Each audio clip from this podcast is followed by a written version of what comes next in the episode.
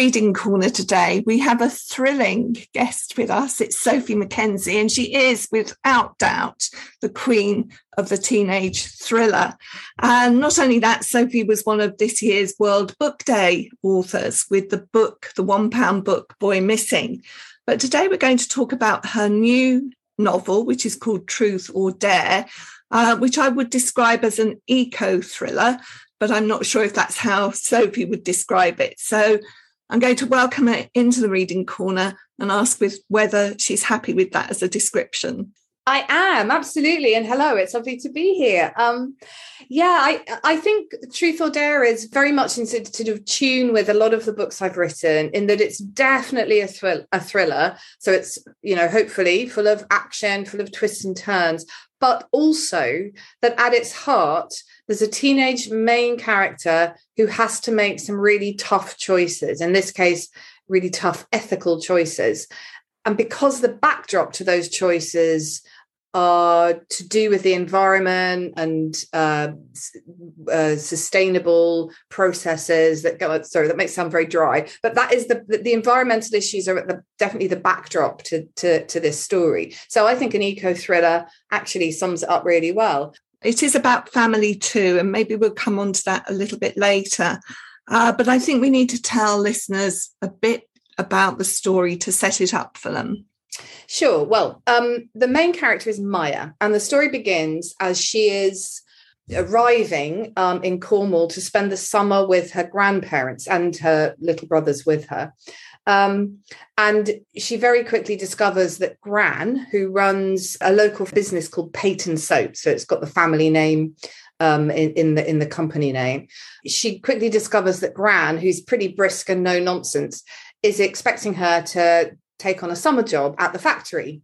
So at first she's kind of annoyed about this and, and reluctant, but she does actually really enjoy working there in the end and gets to meet people and um uh, and, and finds the you know finds that she takes to some of the things that she's doing at work really well. So there's that whole side of, of, of the story. But where it really kind of kicks off is, again, very early on, where she meets a boy who's called Bear, who lives in an eco group in the woods nearby. So they live a, a very different existence to your average person. They uh, everything's solar powered.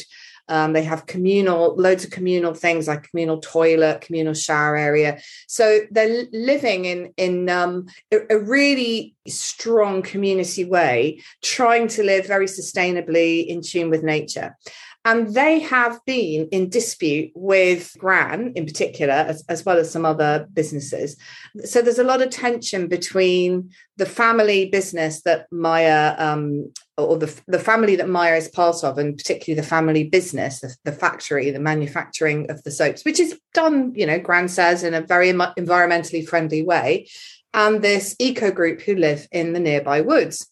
So that's the sort of setup. Mm-hmm. And She uh, and Maya finds herself really drawn to this, this boy Bear and the group that he he lives in. But and this is really at the heart of the story.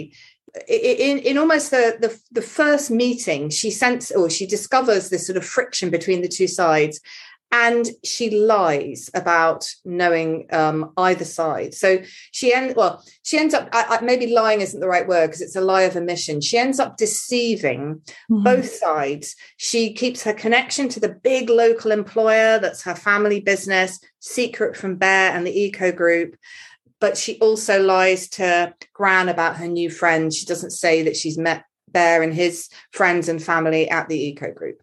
And then she, well, I don't want to give too much of the story away, but that conflict really runs through the heart of it. And uh, she discovers that perhaps her Gran's company isn't as green as it's claiming to be. And it basically leads her down this rather perilous path, uh, I don't know, involving um, you know, betrayal, desperate race against time, a lot of drama, a lot of action, um, really high stakes, uh, which build and build and build towards the climax. As I said, I don't want to give too much of the story away.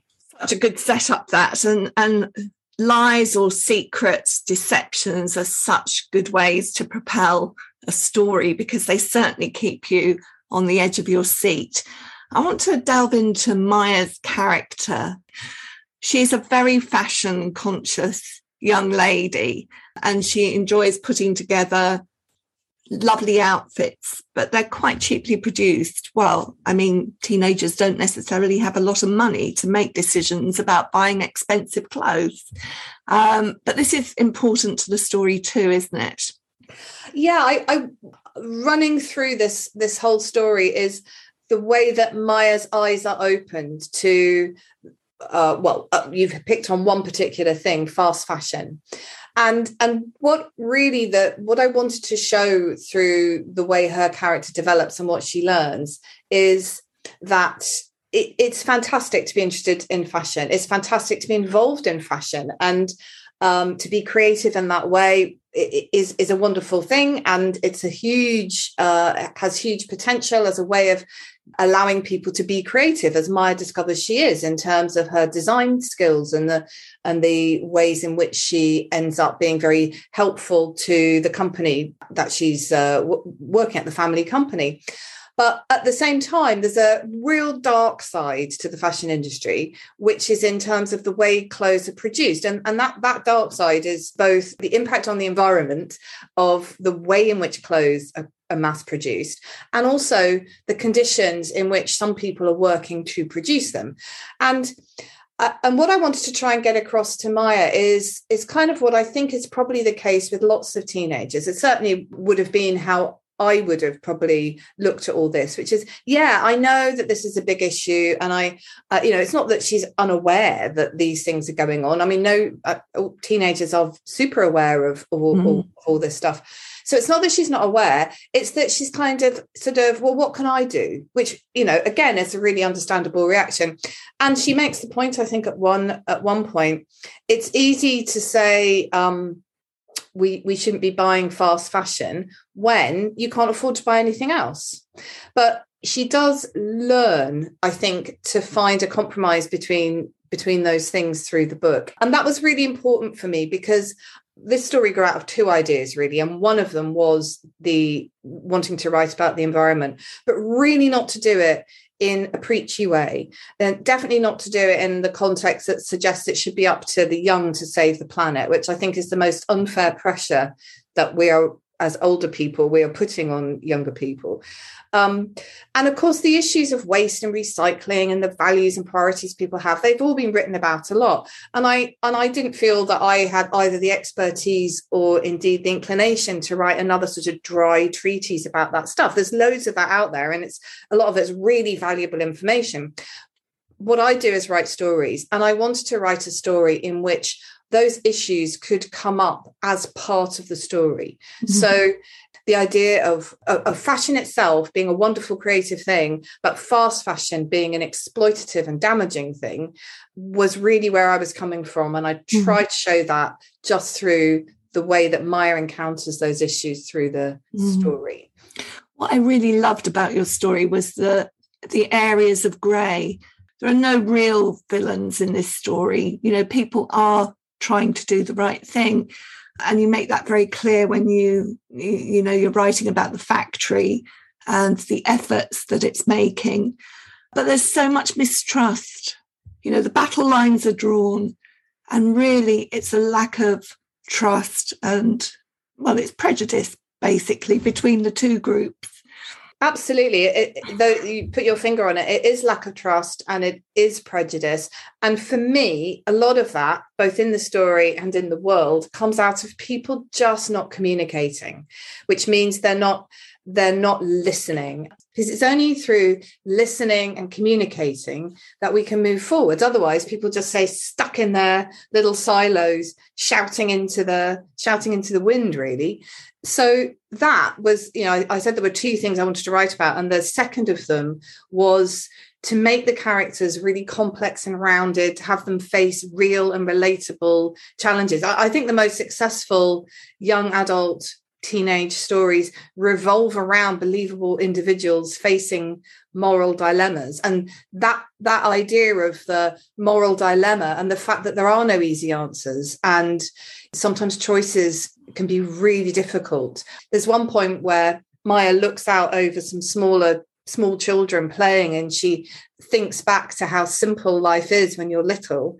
Um, and of course, at no age life, is life simple. You know, there's, there's, there are always issues, but it, it is easy the older you get to have the perspective as you look back, oh, everything was much easier then. And, and, and I think to a certain extent, as a teenager, looking back on a childhood, it's definitely true that as a child, you're not aware of, of some of these grey areas you're talking about, that as a teenager, you start to become aware mm. of.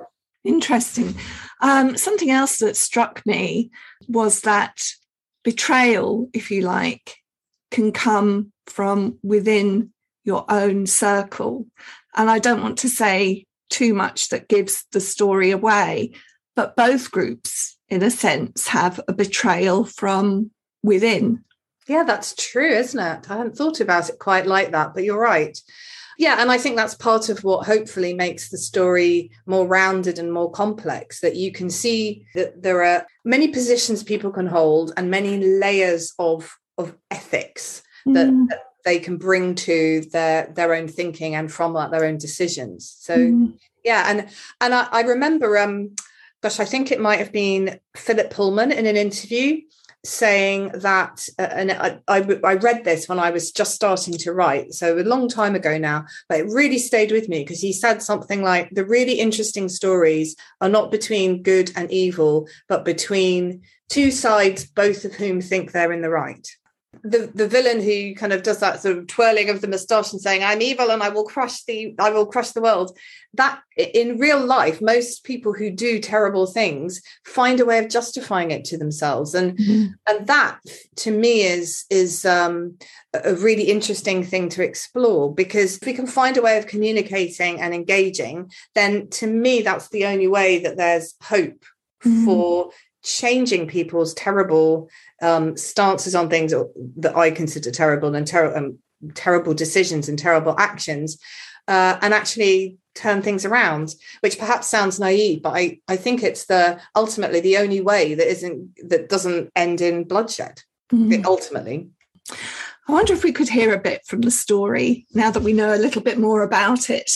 Sure. Well, in, in the extract I'm going to read, um, Maya's obviously connected with this eco group, and she started going on missions with them. And they're they're on a mission to find out who is dumping waste near a local stream. And it's nighttime, so she's had to sneak out of the house because obviously Gran doesn't know about any of this. Uh, so she's there along with people from the e- eco group, including her friend Bear, and they're hiding as the van, which they think is dump, going to be dumping the waste, who they've seen here before, appears and then stops.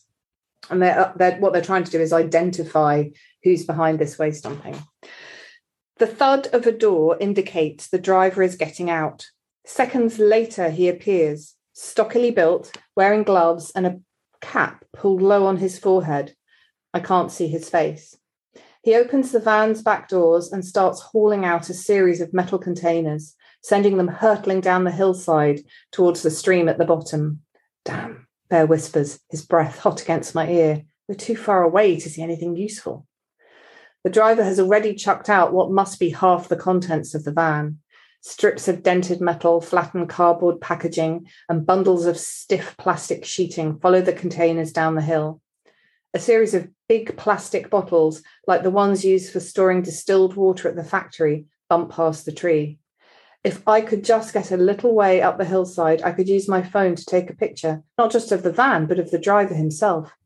I'm going to get a bit closer, I whisper. No, it's too dangerous. Bear reaches out to grab my arm, but I dart away.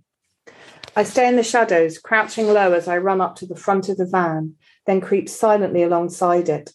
The thumps of the last few bottles and containers hitting the ground echo towards me. I can see the van driver more clearly now. He's pushed his cap back off his forehead, and the thick, dark lines of his eyebrows stand out against his pale face. Sweat gleams on his brow as he hauls a huge plastic barrel out of the back of the van and rolls it across the grass. I take up my phone, careful to shield its light with my body, and check that the camera flash is switched off. Eyebrows man moves, blocking my view of the barrel he's dumping. I take a tiny step forward, trying to get a better angle. My foot knocks against the turned out wheel. I stumble, thrown off balance. A yelp flies out of my mouth and I freeze, terror coursing through me. Eyebrows' head jerks up. He stops heaving stuff out of the van. I shrink against the side of the van, fear shooting like ice up my spine. Eyebrows grunts. What the? He mutters. I press my cheek against the cold metal. The dry earth crunches as Eyebrows takes a step in my direction. Another second and he'll see me. Mm. And there is some real edge of your seat uh, stuff going on in here, and we have bomb scares and all sorts of other things going on. Um, you've been writing thrillers for many years, and I'm sure that you have acquired over those years, you know, skills that are very specific to thriller writing. You know what you're, you know what you're doing. So can you share with us some of the kind of key things that you think make a good thriller? Well, a lot of what makes a good thriller, in my opinion, is what makes a good story. So I think there's a there's a lot of general things in terms of writing novels, uh, and this is true for any age, that make any story work, whether it's a thriller for for teens um, or a younger book or a book for adults or a different genre entirely. And those things are so important um, that I can't not say them before talking about thrillers specifically. And, and they're fundamentally a really, really strong story. That's what I need anyway. And very compelling characters who we feel invested in. We don't have to like all of them, not at all, but we need to really care about what happens to them and be invested in their, their journey through the story. With a thriller, I think you also need to really think about making sure that lots of stuff happens and that when things happen, they are both unexpected, because if the reader can see them coming, then the that makes the story predictable, which makes it dull. So they have to be unexpected, but at the same time, they need to be convincing. So you can't write a um, a contemporary thriller with all the, the the twists and turns that involve the sort of things that would happen in the contemporary real world that we all live in, and then have some sort of alien fantasy element beaming in to save the day at the very end, because that would feel implausible, which is, you know, nothing against aliens and fantasy, fantastic, but you can't just shoehorn them in at the end of something that's that's set in the the in a very different world and and expect the reader not to go, well, that, that's I well, why, where did that come from? And that that makes the the ending an ending, or indeed, if wherever it happens in the story, it makes it very unsatisfying. So that's that I think is a really key thing for thrillers: having lots of stuff happening and making sure every time it does that what happens is unexpected but convincing. I must say that the story also has shades of dark, but also light, and the light comes in, I think, through one of my favourite characters. I love Grandad. He might not be central to the plot, but he's sort of central to the mood in some ways. Mm. Well, I, I think Grandad is one of the few characters in the book who, from the very beginning, actually has a sense of understanding. You know, he doesn't uh, about what's going on and and the issues that are involved. So unlike some other members of his family, he doesn't jump to conclusions. He he thinks it's very unlikely that the eco group have done a particular thing that they're accused of, because he says, but that's not who they are. And I think he's sort of a there's a term in in writing, uh, screenwriting, I think, for characters. It's usually applied to main characters who don't change through the story. Um, they're called traveling angels, and he's kind of that in the story. He's the he just has a, he has a bit of, you know, hard-earned wisdom, and he, he's he's a sort of gentler presence than some of the other characters, and and usually when he talks, he is making he is making sense, and he is uh, offering a a more nuanced view of of the situation, which unfortunately isn't a, a, a view that's available to all the characters, who are often quite stuck in their own rigid positions. And he has a lovely habit of sending little inspirational quotes in packed lunches. And uh, yes, I did like that very much indeed. So when you're not writing, I know that you also run creative writing workshops. Tell us a little bit about that work and how people could uh, book onto one of those, if indeed they can. No, no, ab- absolutely. Um, well, I do I do a certain amount of teaching through the City Lit uh, and their classes, their teaching classes, um, as opposed to workshops. I also have my own setup where I do private tutoring for people who, who these are, I don't do lessons um, as in sort of let's look at this technique, although a lot of my feedback will cover particular bits of craft, writing craft. But I, I work with people individually who usually who are already quite committed to writing and, and want to get feedback on what they do. And uh, I actually set up a, a website earlier this year, which has all the information about that. So uh, that's story steps london dot com, if anyone's interested in taking a look. Do you find it useful to get feedback from other writers when you're working on something, or have you moved beyond that? Oh, absolutely not. When I went to this, I, I teach at the City Lit, but I also attended a City Lit writing course when writing stories was just sort of this vague idea I had after I got made redundant nearly twenty years ago. And I met in the, the course I did, in the first few weeks, the teacher suggested people should get together um, and form a sort of almost a support group, really. It's sort of where we bring our stories and get critique Uh, off, off each other. And, and that is a great thing to do with other aspiring writers, because they understand what it feels like to put your work forward, and hopefully will be gentler and more constructive in, in, in the feedback they offer. So I and a few other people, we set up a small group, and we are still meeting. We bring our chapters and we give each other feedback, and I find it invaluable.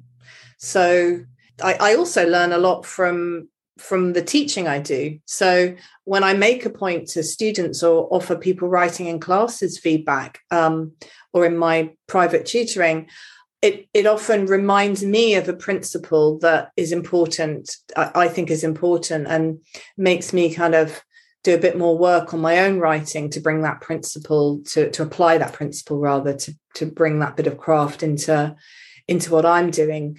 Um, because I think it's very easy to not be aware of the ways you can improve your own work, and a fresh pair of eyes on it, whether that's other somebody else's or or just the sort of fresh perspective that reading and critiquing critiquing other people's work can give, is absolutely, as I said, invaluable. Mm-hmm. Editors must love it, because it means a lot of that work has gone through a pre-edit editing in a way.